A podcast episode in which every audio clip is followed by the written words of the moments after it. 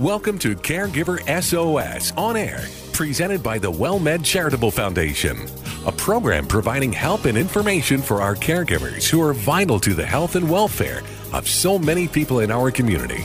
You can hear Caregiver SOS on air Sundays at 6 p.m. on 9:30 a.m. The Answer.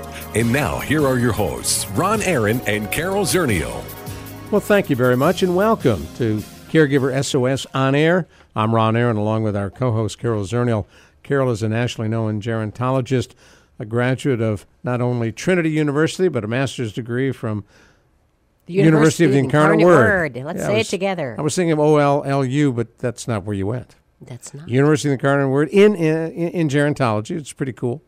She also serves as executive director of the WellMed Charitable Foundation and a past chair and a member of the board of the National Council on Aging. Which makes it makes me sound like I've been doing this quite a while, which I guess I have. Only a few months, Oh, right? a little bit. Well, uh, one of the things we're going to talk about in just a couple of moments is uh, with our guest Elizabeth White, someone you heard speak uh, down in South Carolina. Uh, Exactly. And Elizabeth White, I think, has a message of caution uh, for all of us. Uh, when I think of Elizabeth White uh, and some of her struggles, financial struggles, was what she's going to talk about, I think that um, a lot of caregivers put themselves in harm's way because so many of us don't really think about the consequences of becoming a caregiver. We're the accidental caregiver. We do it out of so much love. Um, and and hers is not a caregiving story, but we do we put ourselves in financial harm's way uh, when we quit our jobs to take up caregiving. Lo- And- huge loss of income. and and whatever the cause of a loss of income, uh, you know there are consequences to that. Then her book, 55 Unemployed and Faking It. You're going to want to listen to Elizabeth White coming up in a few minutes on Caregiver SOS on air. Uh, another issue, Carol Zernial, that uh, you got some information on. Uh, what's the number one way to prevent dementia? And me being a smart tuchus, I said, die young. Well, you know, you would be right. It was a smart answer um, because obviously Alzheimer's, dementia, the risk it goes up with age. So the longer you live, uh, The greater the The risk. greater the risk. It used to be twenty percent for over sixty, uh, age sixty, and forty percent of folks over the age of eighty had dementia. I saw some new figures that reduced that. Um, but because there's so many more boomers aging, the absolute numbers of people that have dementia is actually increasing exponentially. Huge. It is. It you know, you're someday you're going to be all the news that you listen to now. You're going to hear this story of this wave of Alzheimer's and all the people in society who cannot function because of Alzheimer's and what a humongous problem it is. Um, that's coming. But uh, I, we saw this story um, out of Next Avenue, the number one way to prevent dementia, and it's not what you think because you're probably thinking quit smoking, keep your blood pressure under control, what's good for your heart's good for your head. All of that's true. But the number one way, and this comes out of a global conference looking across the world at all the different cultures, um, is hearing loss. No. Midlife hearing loss accounts for 9% um, risk of dementia across global populations. It is the single biggest risk factor. Why? So that's that's the fascinating question is we're, and we're not really sure yet, but it's an important question to ask. So um, if you think about hearing loss, you know the first thing that you do when you, you don't hear well is you tend to become less engaged in conversation. So you tend to become social socially isolated, or you are socially isolated because other people don't want to talk to you because you keep saying what, what, and you don't understand. Um, you know, this happened to my grandmother. She had significant hearing loss after a stroke, and her friends didn't want to be around her after that because it was too difficult to communicate. And we just don't have much sympathy for people who lose their hearing. So there's, we know social isolation is very bad for you. There's also a thought that you're you're straining so hard to hear all of the time that there's something about all of that brain activity and all that work that could be related to cognitive decline. Um, so, you know, there, we talk about we could talk about hearing aids for folks in midlife, but hearing aids are incredibly expensive, and they don't always work well. So, people that have hearing aids probably have more money. They're probably higher socioeconomic status anyway. So that's not you know going to tell. So we just look at the people with hearing aids. Um, so we're, I, I don't have an answer for you. But what I can tell you is that if you notice hearing loss in middle age, you know, you do want to get it checked out. You know, if you do have a hearing aid and you do keep engaged in in social activity and conversation and you have a rich life, that does reduce the risk of dementia. That we know. Um, and we're going to have to wait for some of the rest of the science to catch up. So all that broccoli I eat, Well, who were we talking to that you said that you didn't have to drink? It was a researcher, Oh, the researcher. That's right. Health. From UT, Dr. Seshadri. She was fabulous. Dr. Sh- Sh- I can't even say. Seshadri. Seshadri from um, University of Texas. Uh, UT Health here in San Antonio, a, a renowned Alzheimer's researcher, told you that broccoli was not going to work. she said that. She did. She did say that. Well, I'm still hedging my bets. Well, so get your hearing checked. Go ahead and eat the. She told you to eat the broccoli if you think it makes it, you feel better.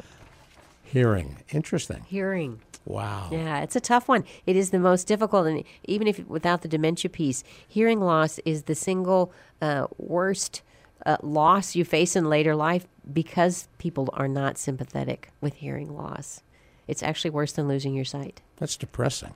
Uh, It's something to keep in mind whenever you're getting angry with someone who can't hear well. That's true.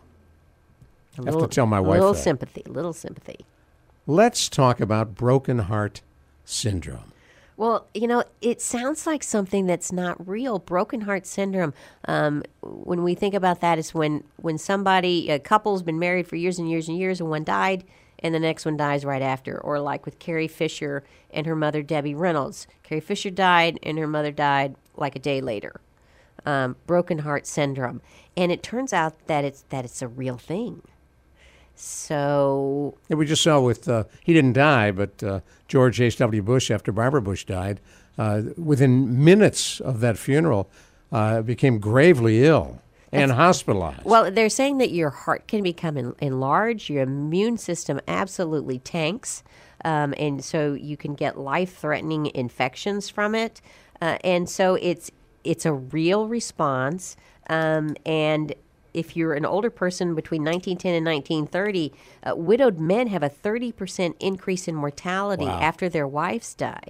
I, I, I don't, there's no numbers in this particular article, um, uh, whether men or women, but just anecdotally, I think in my years of aging, uh, we often see that a man who does lose his wife, you know, they either get remarried or they die. Is all you know, they start dating, they get involved in other relationships, or they die and there doesn't seem to be a lot in between. There's and no and there's no basis in science in that, but that's what it seems like. You know, we're talking with different couples. She's Carol Zernial. I'm Ron Aaron. You're listening to Caregiver SOS on air on 9:30 a.m. The Answer. And if you just joined us, I want to tell you that Elizabeth White will be on with us in a couple of moments, uh, talking about her book 55 Unemployed and Faking It, and that's uh, And faking normal. faking normal. normal. Faking normal. Up next, food labels, the ones to ignore and the ones to look at, and it's not as easy as one might think. Well, this is again from the New York Times because they, they, you know, all of us go in. We think we think we know what we're buying, right? We're we go into the grocery store and we see the word natural, and we automatically assume that that must be Must be better- good. It must be better for us, um, you know. But what they're saying is that doesn't really mean anything. Superfood doesn't really mean anything. Uh, you know, a blueberry is is a blueberry, and you could say it's super. It's you know, we, we have to be careful because they are trying to sell us something. Don't forget that. At the grocery store. And so rather than looking at those kinds of words, super, um, we really need to look at the sodium and the salt, uh, the sodium and the sugar in it are, are probably the two things we should definitely pay attention to. So we don't want to get more than 24 grams of sugar a day. So no, really 10 grams of sugar, added sugar, or 20% of our daily value of sodium. So I do look at the sodium because sodium is crazy Salt. high. That's what makes that food taste good. And it's got like 900 milligrams. It'll say 38% of your sodium for the day. You want to look for something that's 20% of your sodium. And that's hard to do. Just play that game, uh, and you'll find that you have to change the way you shop. I got suckered into labeling the other day. We were at Trader Joe's and I saw a great low cal, low calorie, low carb, no sugar snack. And it was teriyaki seaweed, roasted. And how much was the sodium? Sodium was high. I bet it was. It was seaweed. I bought it anyhow, and guess what? To me, tasted awful. Terrible. Awful. Well, not that, but not everything that's good for you tastes awful. But I can, yeah, the It's probably good for you. yeah, it probably is. And if I gave else- my uh, three kids a taste, and it was. and they decided it was awful too. yeah, exactly. Well, you know, the other word you have to watch for is organic. That simply means that they use naturally occurring compounds to keep the pests away as opposed to the industrial pesticides. But, you know, we get these E. coli breakouts sometimes with some of the organic food. It's because one of the natural uh, things to keep the bugs away with the manure and other things. So you you have to be careful with the organic. What you really want to look at is, you know, you want to choose wisely. So you want organic um, when you have something you're going to eat the whole thing. Like a banana, you peel the skin. So bananas are safe. You can get those at any grocery store. That's great. But a strawberry will absorb all those pesticides. So the more you eat of a particular fruit or vegetable, the more you need to have something that doesn't absorb the chemicals. Um, but always wash it. I mean, my son is a doctor, and he has me washing everything. He talks about, you know, people. He works in the emergency room, and, and some of these people that get food poisoning. So if it is organic, even that's, you know, still wash it. You need to wash out the outside of your fruit. Last up, and this is fascinating to me the surprising truth about how people spend in retirement. Well, this is from our friend Richard Eisenberg at um, Next Avenue, who talks about financial issues. And for those people who have retirement savings, which is only about one third of the people, what they found is that they people don't spend their retirement savings. So um, he was looking at the folks that had some money, and of the people that had the most money, they only spent twelve percent of their retirement funds. You can't take it with you. Well, but they're so concerned about those healthcare costs Right. um, and housing costs that retirees are very, very thrifty. That's probably how they got the retirement savings in the first place, is they were thrifty. And they just continue doing that. But it's really a fear factor um, that keeps people Wow. from spending. Uh, and so, you know, and, and especially today's retirees, they a lot of their parents lived through the Great Depression. That's true. And so, you you know, I don't think that will be the same because the group coming up, and we're we're going to be talking to Elizabeth White next about savings and retirement. A lot, the, a lot has changed. We don't get that guaranteed pension anymore. No, we don't. That we used to get, We and so not. future retirees will have a different story. Elizabeth White up next. I'm Ron Aaron with Carol Zernial on Caregiver SOS on air on 9:30 a.m. The Answer. We know caregiving is stressful, challenging, often frustrating, but it can be rewarding. Learn about caregiving while helping yourself at the 2018 San Antonio Caregiver Summit, Navigating the Journey, brought to you by the WellMed Charitable Foundation. Speakers include New York Times reporter John Leland, author of Happiness is a Choice You Make, and Dr. Sharon Lewis, recognized expert on caregiving issues and developer of the Stress Busting Program. The conference also includes a panel of experts focusing on navigating the end of life journey. The summit is on November 1st, 2018, 8:30 a.m. to 2 p.m. at the Whitley Theological Center, 285 Oblate Drive. Social work and nursing CEUs are available. Free respite care also available for up to 20 spots. The event is free including lunch, but pre-registration is required online at caregiversos.org or call 866 390 6491. 866 390 6491.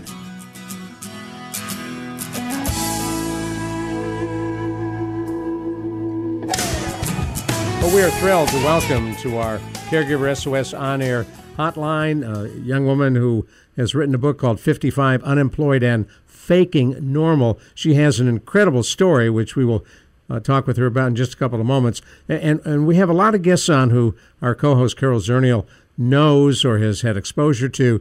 This is the first one, Carol, where you were so excited. You said to me, This is a fabulous story. I, I, I'm so pleased Elizabeth White is here with us to share her story because when, as she was talking, you know, she's not talking specifically about caregivers, but I thought of all of the caregivers who would identify with her story. So, Elizabeth, thank you so much for joining us today. No, thank you for having me. Well, let me share some of your background with our listeners. She has a uh, BS degree in political science from Oberlin College, a fabulous liberal arts institution in Ohio. She also has a master's in international studies from Johns Hopkins University and an MBA from Harvard Business School. Uh, obviously, you are an overachiever. Ah, You could say that. Yes. Well, there's nothing wrong with that. Well, so so tell us a little bit about what you shared. You know, in in Boston. I'm sorry, in Boston, in Charleston, um, 55 unemployed and faking normal. So, what is that about?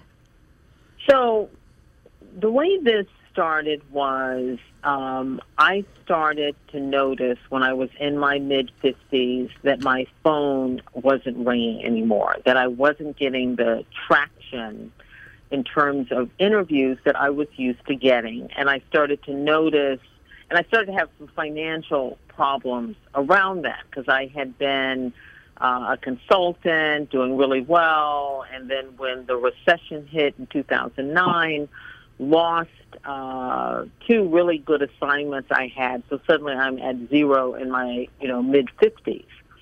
What I noticed at the same time, friends of mine who used to be doing well, but now I could sense that they were struggling. So they would decline an invitation or uh, you know, I would accept an invitation, but when I got to the place, maybe I just would get an hors d'oeuvre or a starter, or I wouldn't get, you know, a glass of wine. I'd get a glass of water. And you'd see women who normally were dressed a certain way, going long between appointments.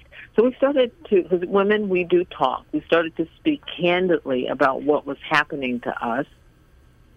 And these were women who had had good jobs, uh, some career choice, and all of a sudden we're looking at downward mobility.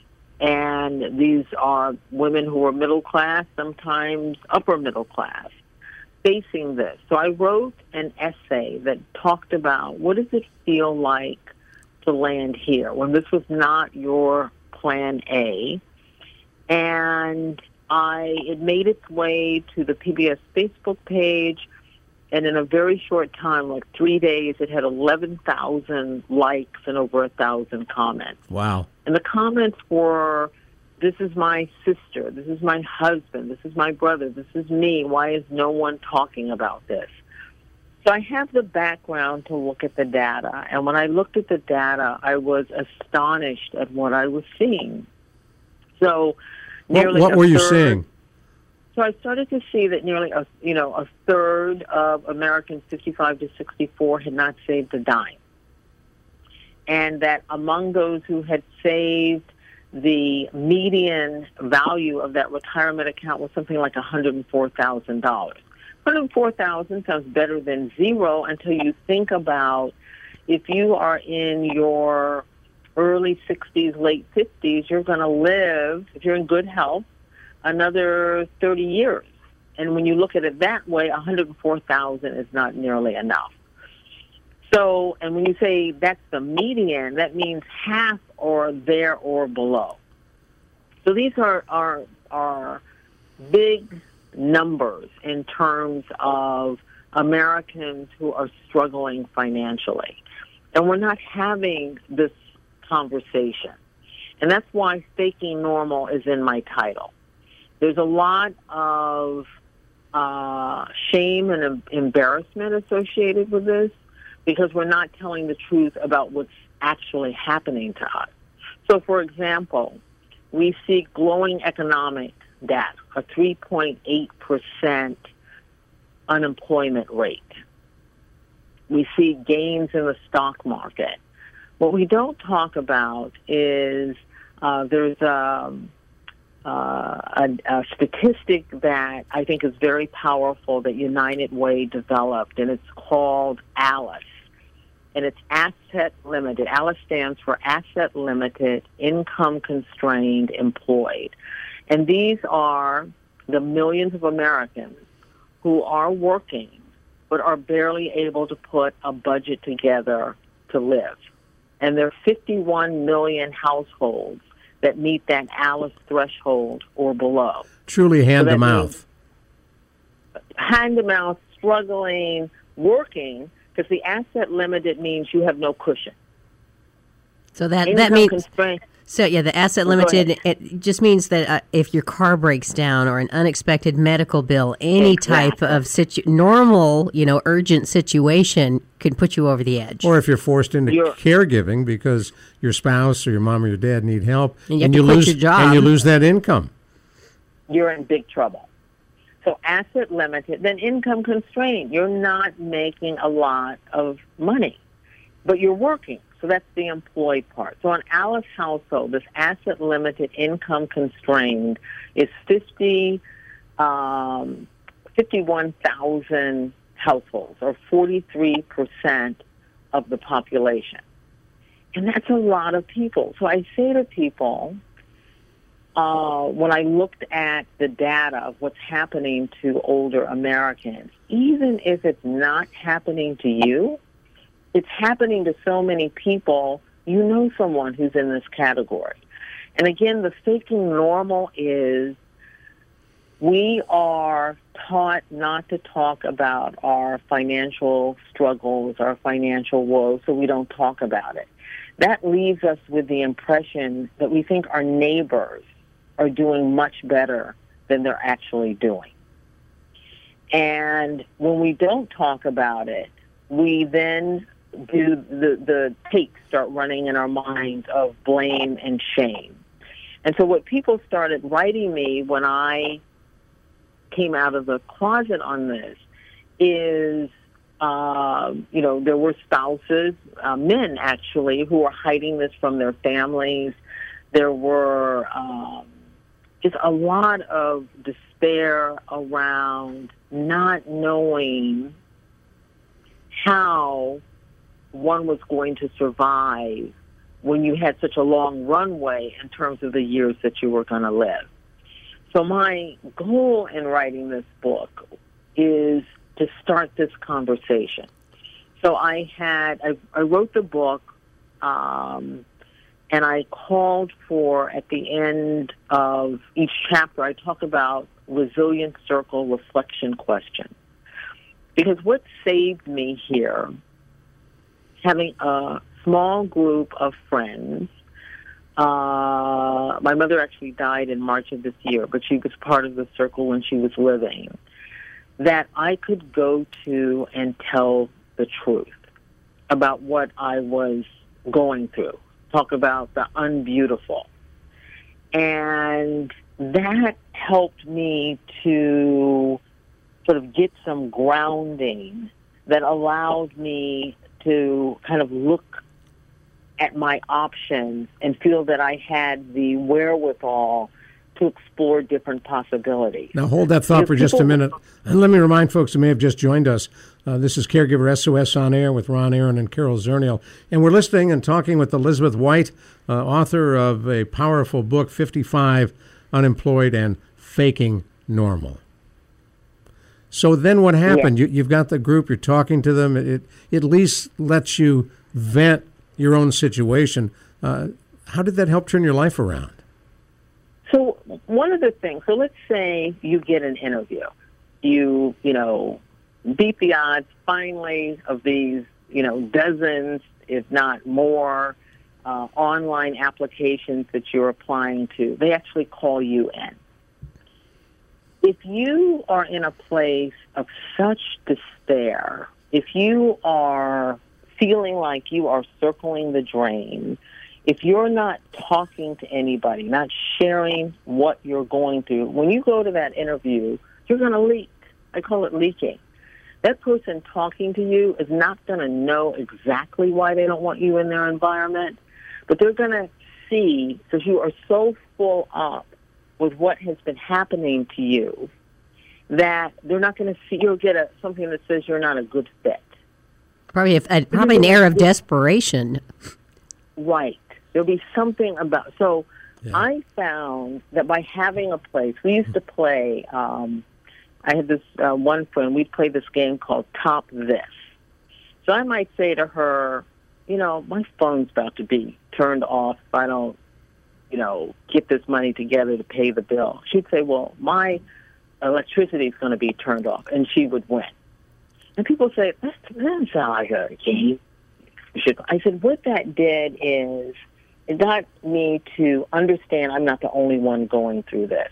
And to be able to talk to her, I remember she and I, when I was like in the deep mist of this, we must have borrowed the same $300 back and forth a dozen times. When she had money, I had money, and vice versa. What she helped me with was when then there were opportunities for me to, because I throw a lot of spaghetti at the wall, and I'd say about a third of it sticks. So just, um, you know, to call people, exploring, um, you know, opportunities, that kind of thing. It couldn't happen if I just felt like I wanted to be in my bed and pull the color, covers over my head. Now, we're going to come right back to you. Don't go anywhere. This is an incredible story. Talking with Elizabeth White, who is the author of Unemployed and Faking Normal 55 Unemployed and Faking Normal. I'm Ron Aaron, along with Carol Zernial. You're listening to Caregiver SOS on air on 9:30 a.m. The Answer.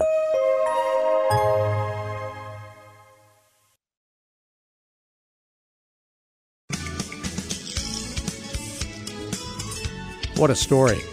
Elizabeth White is with us talking about uh, going through a period of time when uh, there just wasn't any money coming into her household as there had been before, and how she dealt with it, and how she has been able to turn it into a consulting business and uh, speaking opportunities. I'm Ron Aaron, along with Carol Zernial. You're listening to Caregiver SOS on air on 9:30 a.m. The Answer. So, Elizabeth, uh, listening to you, this is really depressing.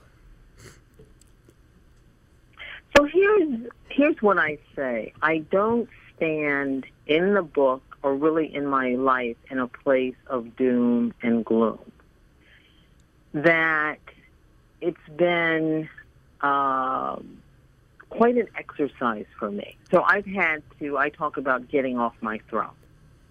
I've had to, I was um, uh, at a meeting recently that I needed to go to in New York, and I took the bus and I have had the background. I've flown first class before. I've flown Concorde before. I put my behind on that bus.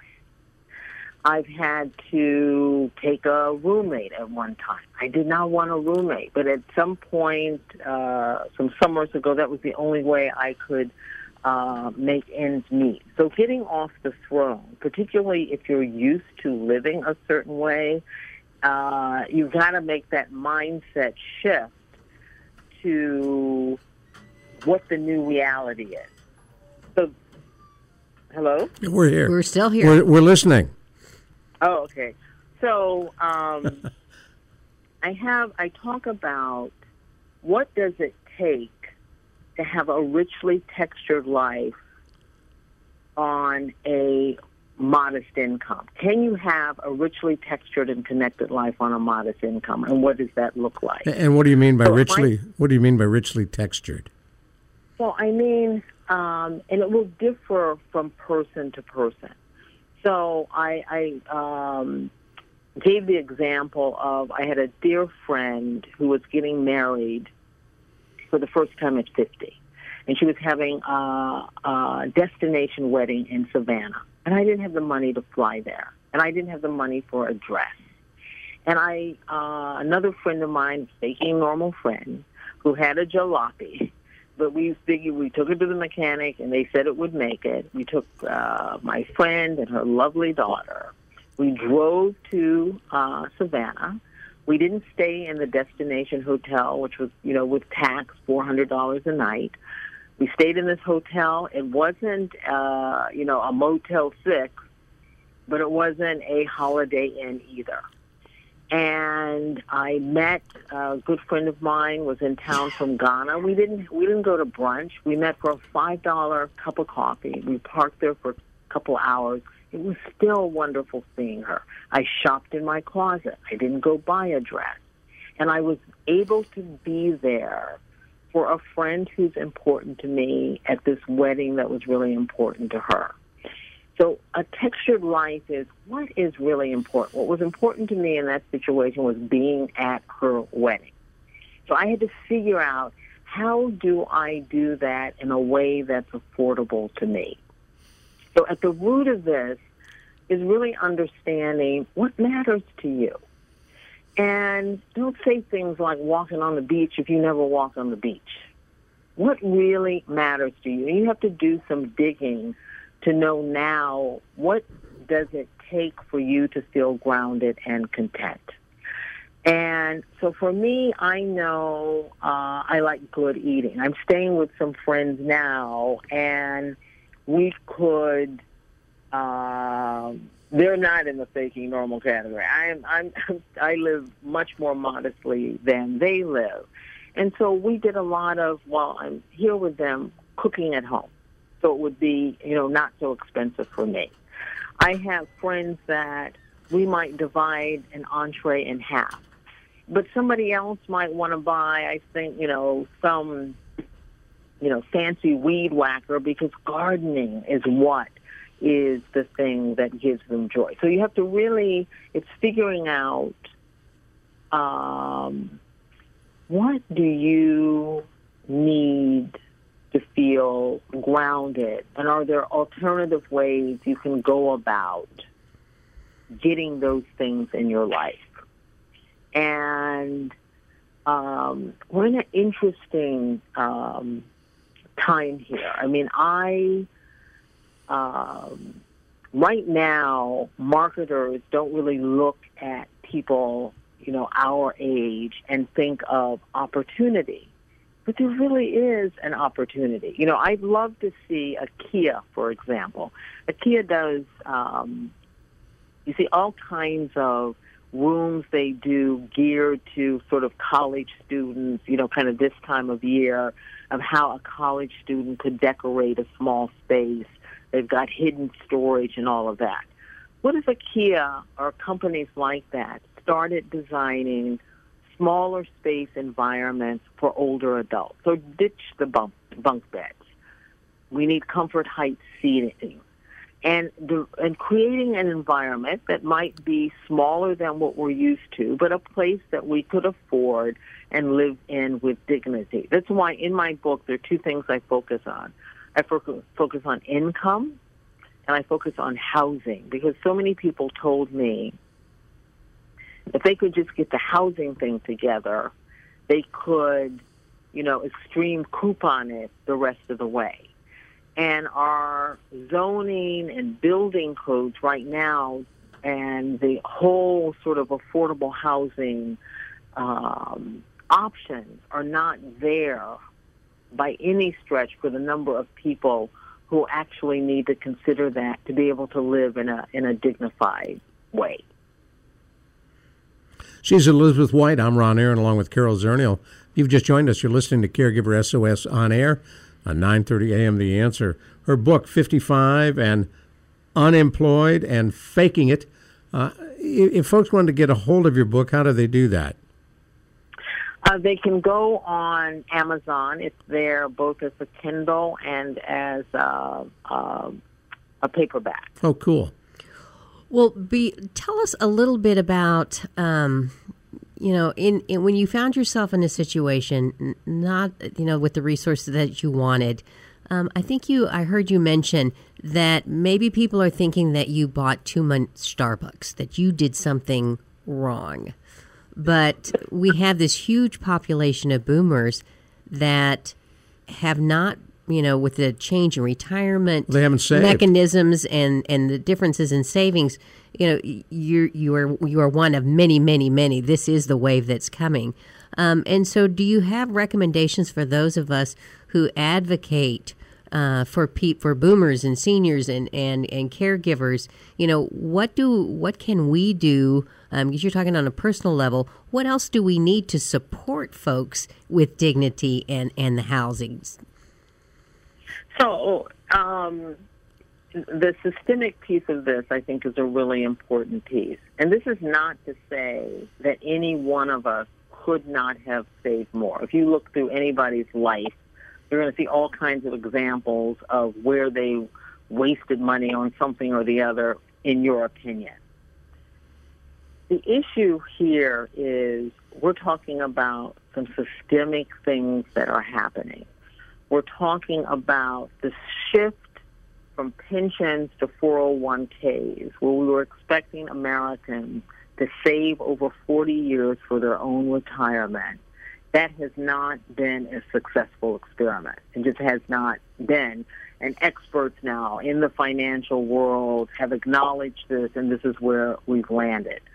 When we look at um, the increase in housing, in the housing market, we look at uh, flat and falling wages. We look at escalating uh, medical care costs. When we look at what's going to happen to our young people in terms of uh, education debt, these are systemic things that don't have to do with all that bottled water you drank.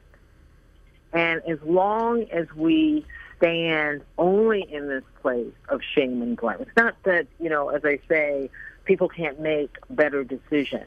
But when we think that is primarily why people have landed here, and then we have punishing policies that shame and blame people further, then we are dooming, especially women, because women live longer, to uh, poverty. And so I think that one of the things that I'm hoping to do with the book and these kinds of uh, interviews is to start another conversation. And this is really a conversation now about values. This is a conversation about how older Americans are going to be treated. And the numbers are going to get really big because we're living longer. Uh, you know, I was reading recently that half the 10 year olds today are going to live till 100. So we're, we're in a, a new period of uh, where the lifespan is going to be very different than what it has been traditionally. You know, Carol shared then, with uh, some of our listeners not too long ago. She'd been uh, at a conference, I think, in San Francisco, where one of the speakers said, "I'm looking out at this audience, and one of you or more will live to 150. You know, it's staggering. Which is a scary thought. It's very Actually, scary. It's scary. If you thought you, you know, you had to have enough money or, or work from 100 to 150. Yeah, none of us will. I'll never retire. I'll be the oldest right. working guy at the Walmart door. right. And so we need a different conversation, and we need um, I think to uh, start putting pressure on our legislators. Uh, we need to uh, actually even, uh, I think, start to think about pressuring uh, corporations who are susceptible to uh, consumer pressure, because the corporations actually, um, you know, are the ones who are financing some of our legislators. And so uh, their priorities are often taking precedent over the people's priorities. You know, so we um, have the numbers to start to shift this. But it's going to, I think, initially start with some awareness of what the problem is. If people are so uh, embarrassed, shaming, blaming each other, kind of all of this, then uh, the um, sort of strategy does not get to some of the systemic, systemic kinds of questions that we should be asking. But I think we really are now.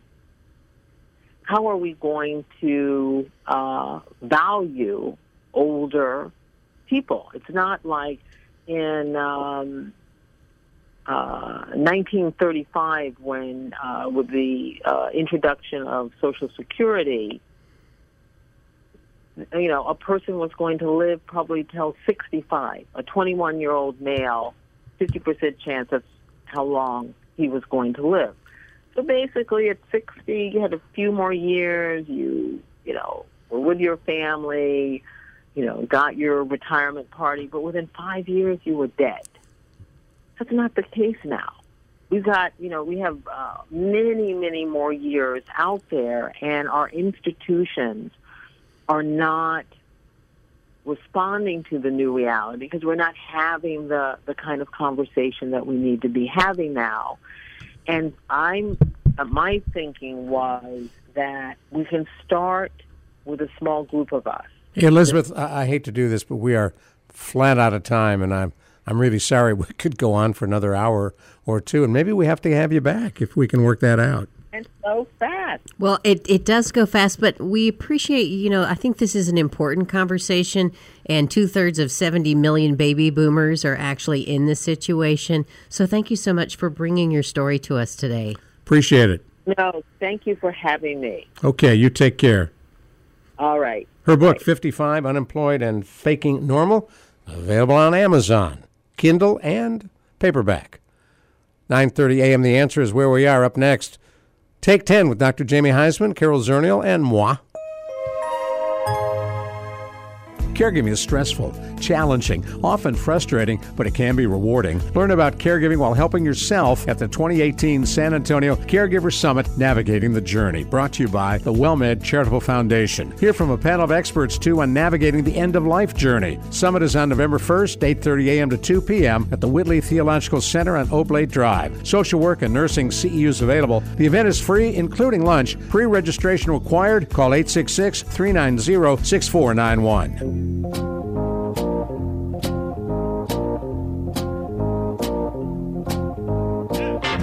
we're delighted to have you with us here on Caregiver SOS on air. At the end of each and every one of our programs, we bring you Take 10, where we talk about an interesting issue that uh, may require some kind of intervention.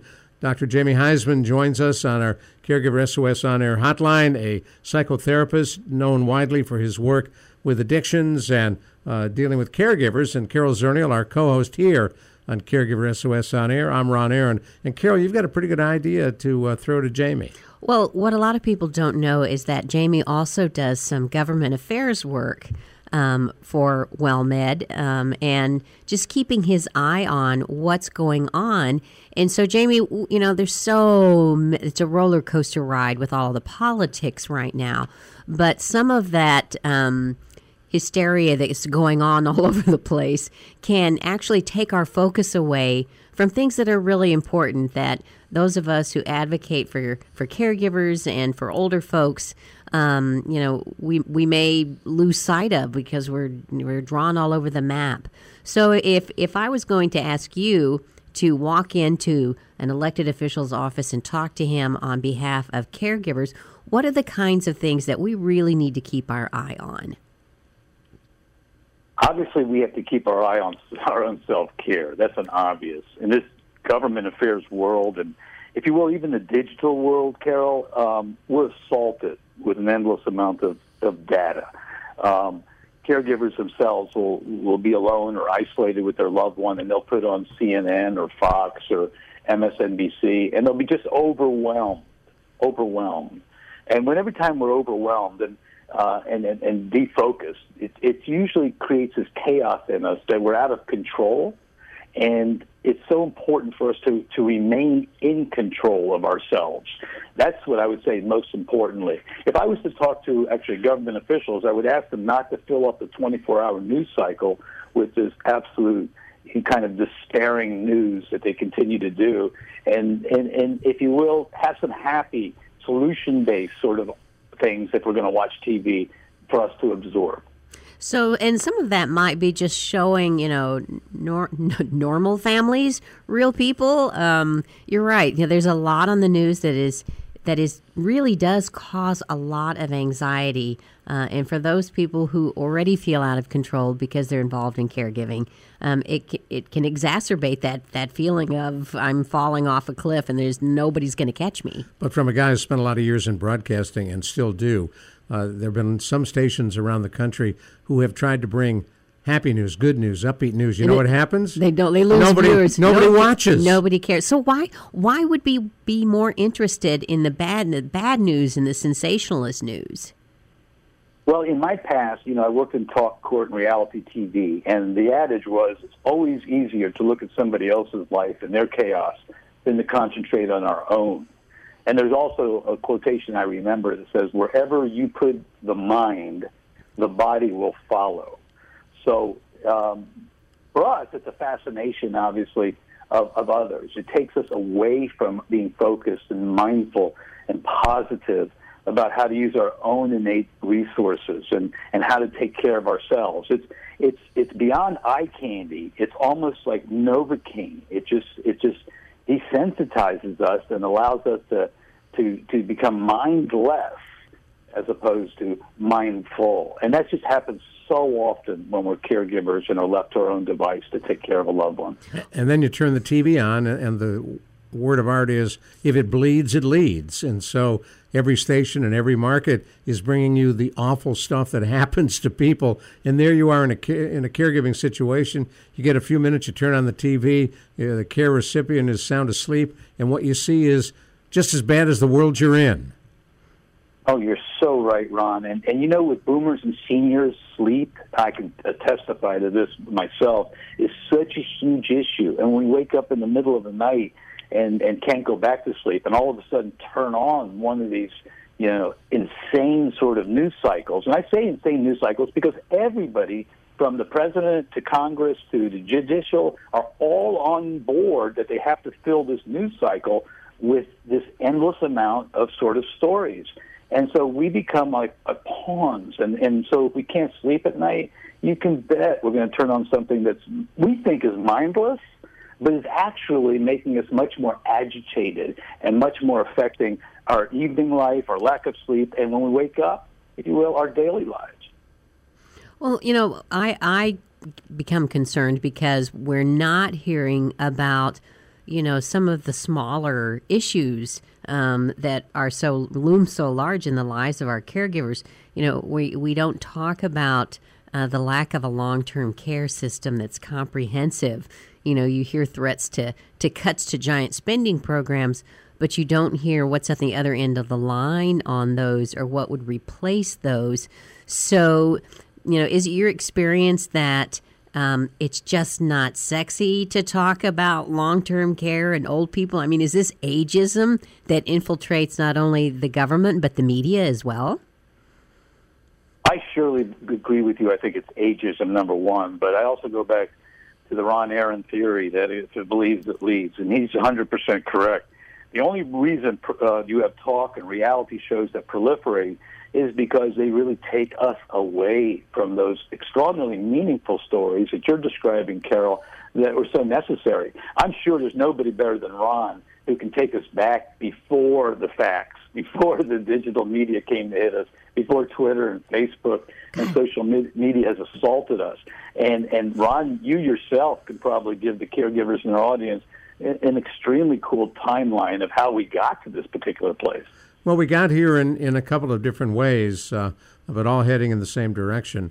Uh, one is as competition uh, among news outlets grew, uh, once CNN launched 24 hour news, and then along came MSNBC and Fox and, and, and others, the competition was so incredible, uh, they kept looking for stories that would attract and hold an audience and that had a repetitive value and a follow up value. So, in, in, recent days, we've seen an example of a story that turned out uh, to be a really good news story. Those uh, so- uh, Thai soccer players trapped in a cave uh, with their coach.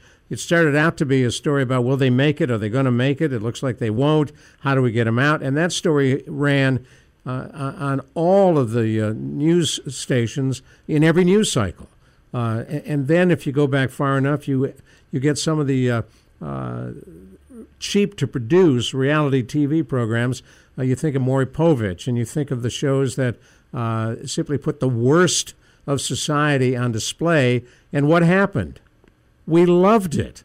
Even some of the uh, uh channels that uh, you know you wouldn't think would engage in this, uh, but but if you watch, for example, how many of you have tuned into Bridezilla, which shows the worst and angry uh, uh, examples of brides who go crazy buying a dress, ordering food. Uh, and those shows get incredible ratings because we love being I've voyeurs. Never even heard of Bridezilla. It now you're going to watch dreadful. it.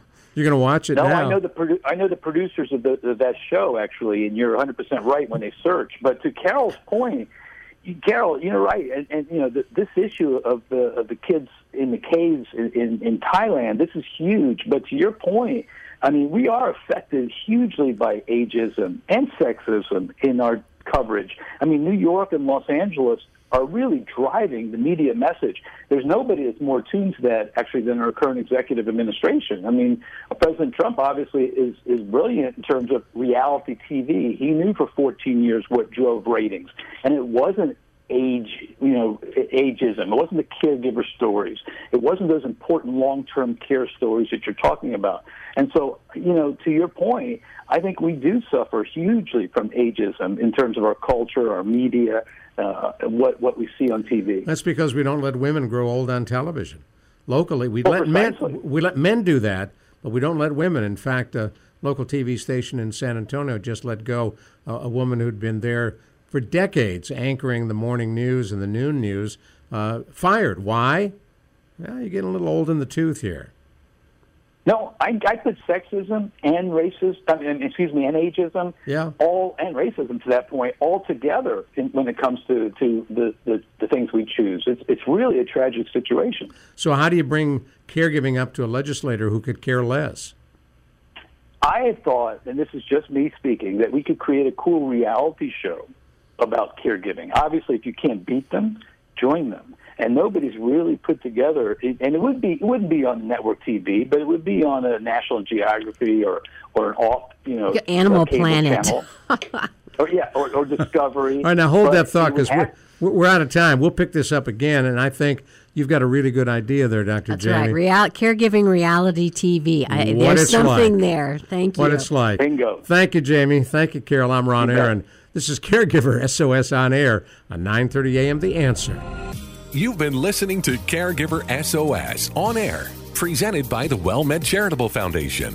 Email suggestions and comments on this radio program to radio at wellmed.net.